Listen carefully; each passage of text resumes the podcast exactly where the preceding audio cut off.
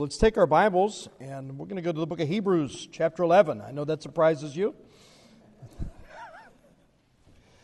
but uh, this particular lesson that we're going to get to is, is one that, uh, honestly, when I first studied the chapter uh, for this series, um, I actually started laughing in the study when I just came across the thoughts in this one just because of how God put it together. Amen. Hebrews 11, we'll read verses 1 through 3.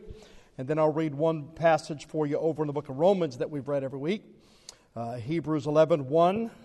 Now, faith is the substance of things hoped for, the evidence of things not seen.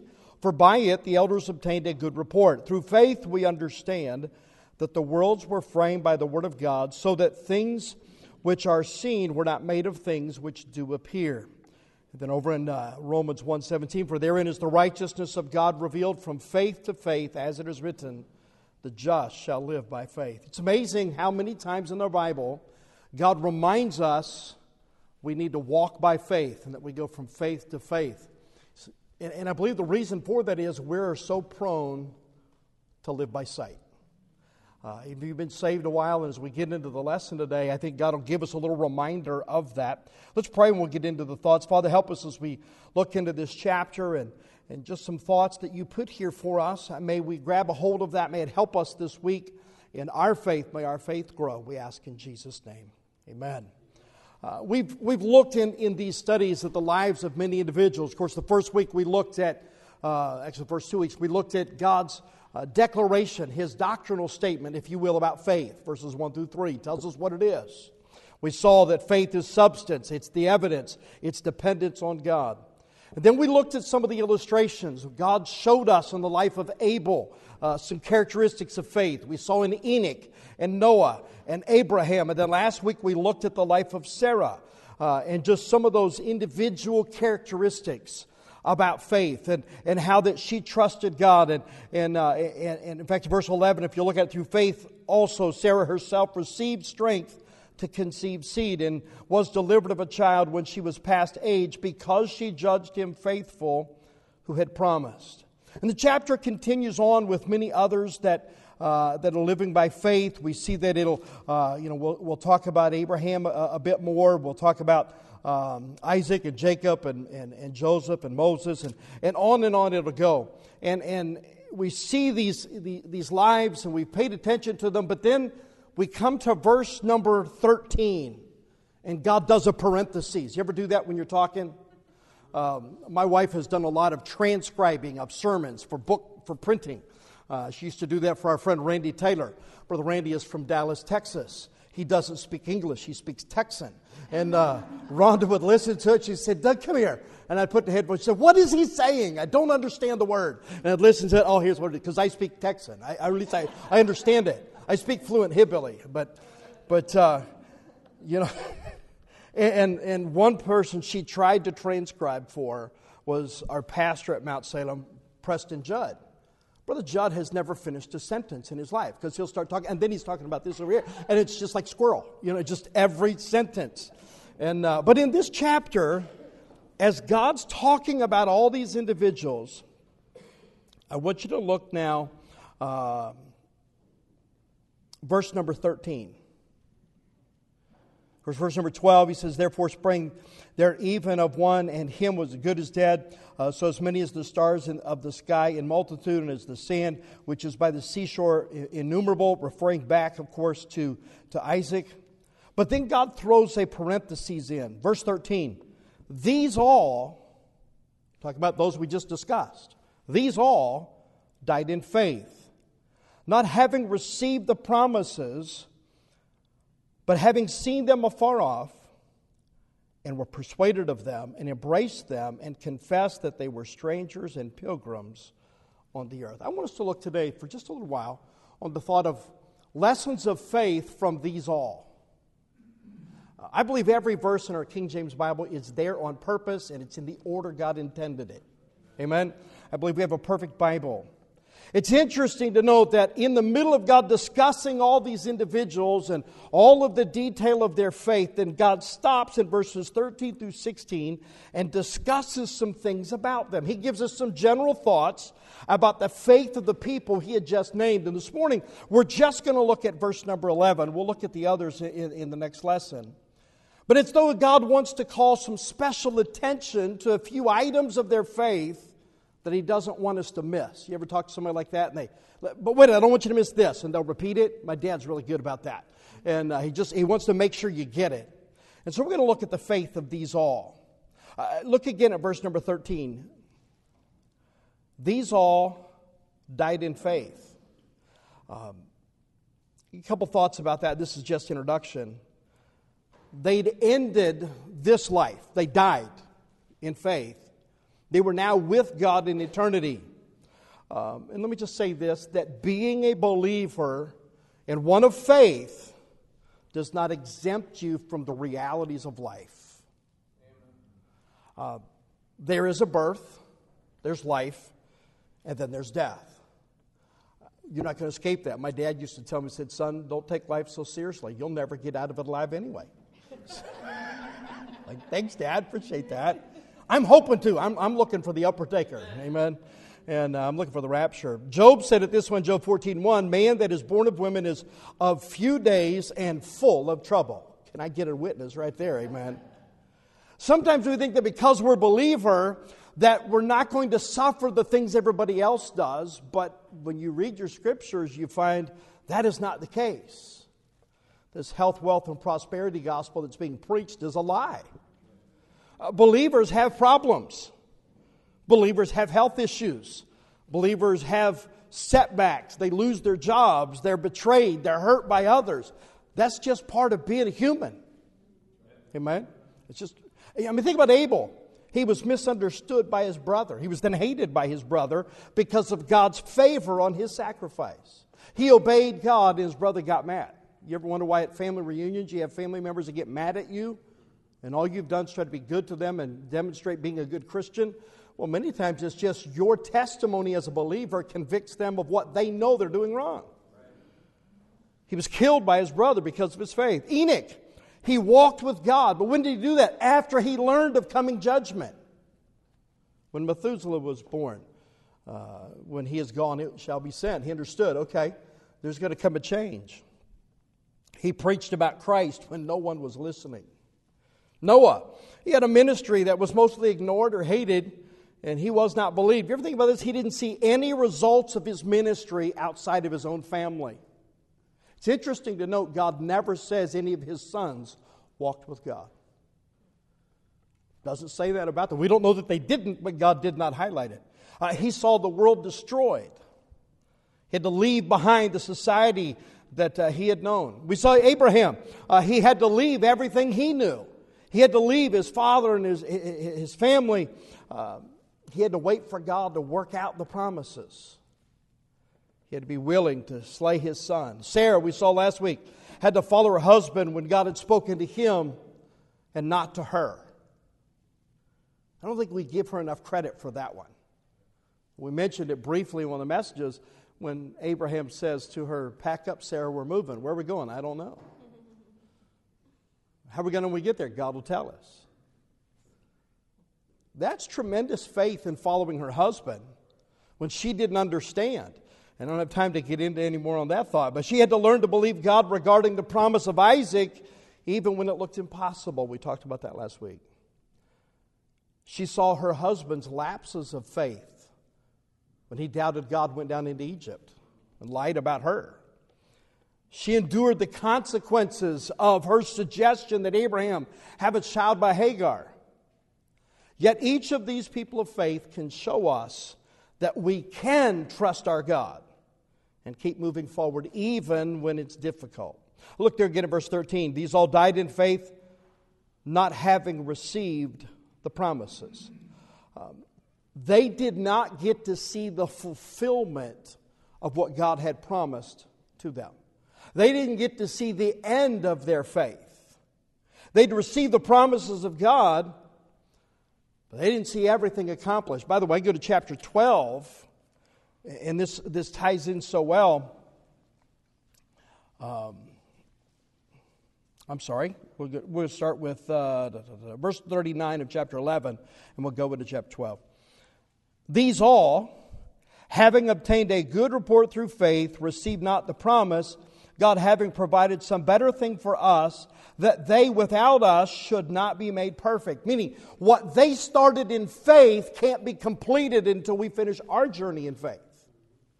Uh, that's why there can't be a judgment seat of Christ until after the, this church age is over. Why? Because the rewards aren't done. Uh, I've been thinking about Brother Bobby all week. Now, our family, we've only been here just not quite a year. Two weeks, it'll be a year. But there wasn't a single service. I walked in this building that Brother Bobby didn't take me by the hand and say, Brother Doug, where's your next meeting? What can I pray for? While I was gone, he would go to Rhonda every service when I was gone.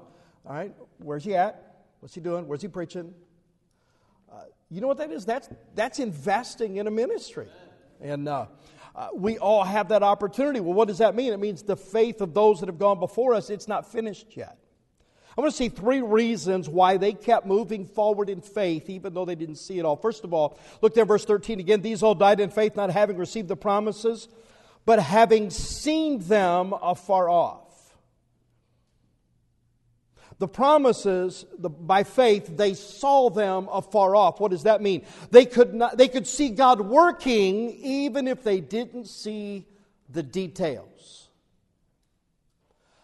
One of the things that I think each of us as believers ought to do, we ought to do it as a church, we ought to be looking for areas where it's obvious God's working. You may not understand what he's doing. You may not even see the details, but you see evidences of it. I like looking for God's fingerprints. I have a folder in my desk at home uh, that's labeled God moments. And when I see things in my Christian life or in our ministry, I'll write them down on little three by five cards. Then I'll take pictures of that three by five card because I'm probably going to lose that piece of paper. And I take a picture with my phone and and somehow magically Google saves that all the time, and I have it. It's just a wonderful thing. And uh, but anyway, um, I write those things down and throw them in a, in that file, and I'll go back and review them. Why? Because it's so easy from day to day to see God do something, but by tomorrow you've forgotten that. But to be reminded of those builds your faith. These all they they saw they didn't receive the promises, but they saw them afar off. You know that's exactly the way your Bible is. In Psalm 119, 105, the Bible says, Thy word is a lamp unto my feet and a light unto my path. When I teach that verse to children, I'll bring in two, two object lessons with me. I'll bring in a, uh, one of those Maglite flashlights that, you know, you can set that beam and reach way out there. And, and the Bible is that. Uh, the Bible is a, a, it is a lamp uh, to my feet. It's a light unto my path. Uh, the Bible as a, as a lamp is like a Coleman lantern that will show me how to take the next step. You ever tried to light up a campground with a, with a Coleman lantern? It just lights up where you are, enough to see the next step. Your Bible does that.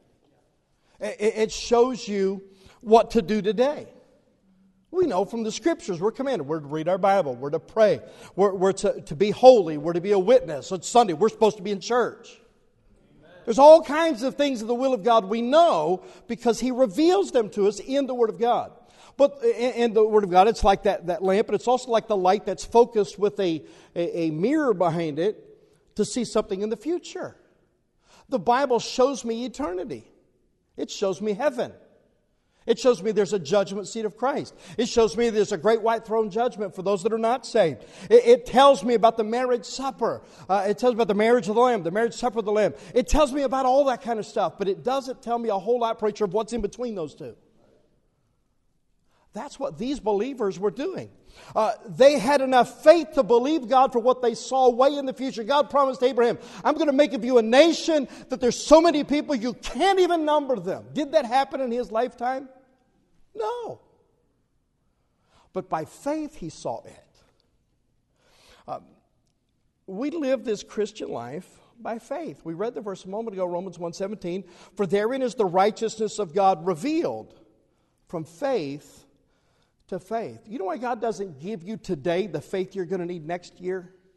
Because if you knew all that would happen between now and next year, you'd run screaming the other direction. Amen. Aren't you glad God didn't tell you all the details? And these people, they live by faith in promises that they never saw completed. We do not see everything, but we must, by faith, accept God's promises. Let me ask you a couple questions. Are you willing to keep living by faith even if you don't see what God's doing where you want Him to do it? We're to live by faith. Are you willing to keep living by faith when God makes a promise to you but you don't see it coming to pass?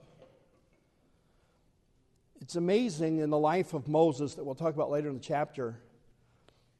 He was raised, of course, you know, he was, he was born to a godly family. He then ended up in Pharaoh's house as, a, as an adopted grandson to Pharaoh. He was taught in all the ways of the Egyptians, yet at the, when the Bible says in Acts, when he, when he came to the, the full age of 40, it came into his heart to deliver the people of God. At 40, he wanted to lead them out of bondage. But it didn't happen until he was 80. At 40, he tried it in his own strength and he failed. He had to be taken to the backside of the desert and for 40 years learned to just trust God. He, he became a shepherd. And what was God doing? Teaching him to do what he had promised. And that's what God does for us. he makes promises to us. And I see this often in the lives of a, of a preacher. God will call a man to the ministry. But it may be decades before he does what God put in his heart the day God called him. I wish I had time this morning for some personal illustrations on that, but there's so many things. I have in one of my Bibles back at the house. I have a list of things in the 80s that God put on my heart to do in ministry, and some of those just got started in the last year. It's just amazing how God will give us a promise, but by faith, we've got to keep living for Him day by day until that is accomplished. And you may not see it accomplished in your lifetime. Abel did not live long enough to see the promised seed of the woman. He, he didn't see that. Um, he, he, Enoch did not get to see the Lord coming with ten thousands of his saints, but he preached about it. Abraham never got to see the great nation. He never got to see his seed, which was Christ, the New Testament tells us. But what did he do? He kept going forward by faith. Look again at verse 13. These all uh, died in faith, not having received the promises, but having seen them afar off, and notice this, and were persuaded of them. The promises by faith, they saw them afar off, but then they were persuaded. What does that mean? That means they believed God. God made a promise to them. They didn't see how it could happen. They didn't see it coming together, but they still were persuaded. God said that, and He means it. They believed what God had promised them. In Romans 4, uh, verses 20 and 21, it says about Abraham, he staggered not at the promises of God, uh, the promise of God through unbelief, but was strong in faith, giving glory to God, and being fully persuaded that what he had promised, he was able also to perform. I love that. He staggered not. What's that referring to? I think that's specifically referring to Genesis 22, going up on a mountain with his son to offer him as a sacrifice. But he told the men with him, I and the lad will go yonder and we'll come again. He said, I'm bringing my boy back. I don't think he believed he was bringing him back in a body bag. And we'll get to that in another study. But he, he, he believed God, he was persuaded of them. In a couple weeks, we'll see how persuaded that Abraham was. I love what Paul says in 2 Corinthians 1.12. For the which cause I also suffer these things, nevertheless, I'm not ashamed. For I know whom I have believed, and am persuaded that he is able to keep that which I have committed unto him against that day. It's he, it's he that will keep us. When we, make it, when we respond in faith to a promise of God, the results of that are not reliant upon us, they're reliant upon the one who made the promise. That's what Sarah made uh, the promise she, in, the, in, in verse 11. Look at it there. It says, When she was past age, because she judged him faithful who had promised. Why were they persuaded? Because they believed God was trustworthy. The truth is, most of us as believers are practical atheists. So, what do you mean by that? We don't live by any more faith than people who aren't even saved. Because most of us live like the world. We live with what we can see, what we can afford, what our bank account can figure out. But you understand that's not how God's economy works? That's now how, not how God's ministries work.